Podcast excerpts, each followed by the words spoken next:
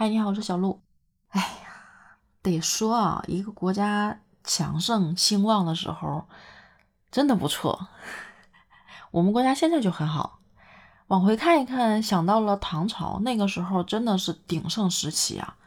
我给你讲讲今天的两件小事，让你感受一下他们的快乐，好吧？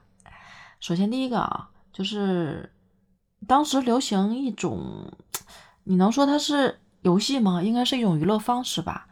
嗯，在盛唐的时候，流行一种叫泼寒湖戏。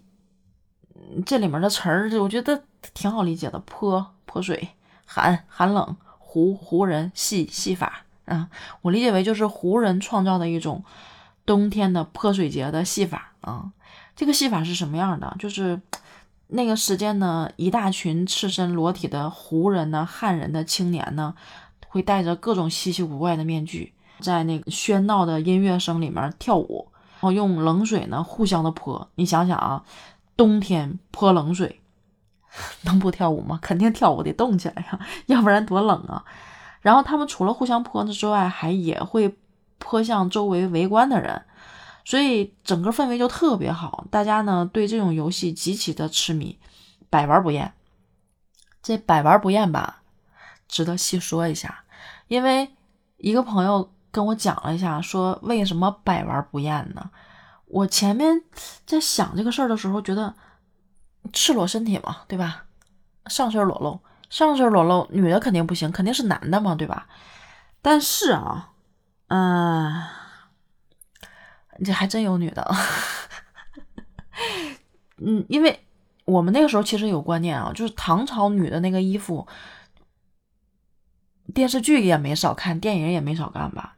就真的是那种袒胸露乳、非得挤压的那种胸澎湃的那种状态。唐朝那个时候对这种观念其实非常的开放的，甚至这种性的能叫文化吗？也是非常开放的。所以这个啊，这个泼水节除了男的还有女的，有更甚者啊，据说还有当街做打码运动的。具体是什么，你可以去脑补，我就不细说了。所以当时这种这种游戏呢，就是让这些青年极其的痴迷，真的是百玩不厌。但是后来啊，官府就觉得这个事儿太有有伤风雅了，所以就把这个事儿呢给禁了。在唐中宗的时候，把这个事儿就给禁了。会玩吧？是不是挺会玩的？现在我觉得谁谁敢呢？这耍流氓行为，这怎么不得把你给抓起来？最次最次的也得给你关个七天，对不对？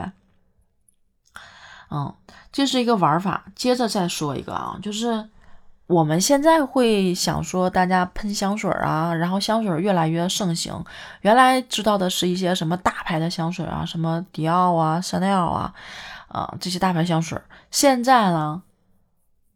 我们在更多的开始出现一些小众的香水，就是你感觉牌子也没听过，但是那个香味就特别的好闻，然后越来越广的感觉在了解到一些比较好闻的这种香水了，所以就觉得香水这个文化挺有意思的。你以为这个香水只是我们中国现在才有的吗？那我跟你说，你可真的是孤陋寡闻了。在唐朝的时候。那个上流社会，就那些有钱人啊、达官贵人啊，这些人男女都包括啊，每天都是生活在那种香气环绕的那种氛围当中，他们身上都会散发着香味儿，甚至在洗澡的时候，浴缸里面会放香料啊，穿的衣服上呢会挂着香囊，甚至在这个家里庭院里面呢会有一些香薰啊什么之类的，整个都会散发那种淡淡的幽香。特别的好闻，生活中这样其实挺正常的，对吧？大家有享受生活的这种权利嘛，也是一种乐趣。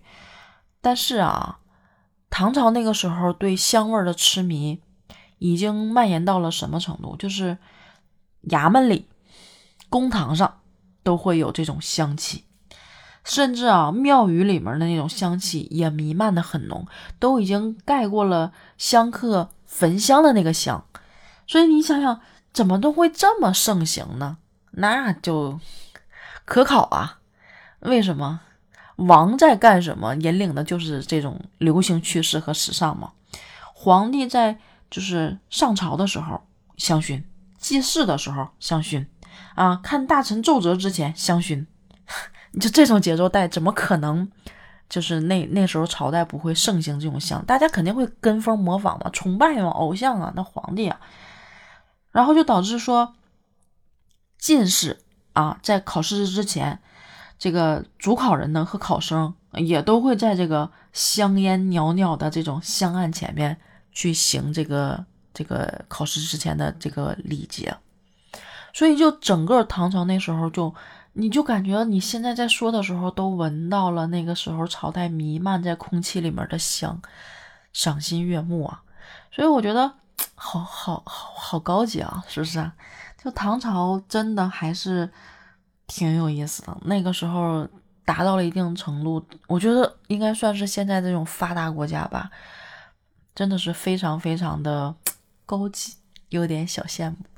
哎呀，我们要继续加油啊！好了，小乐就说到这儿吧，拜拜。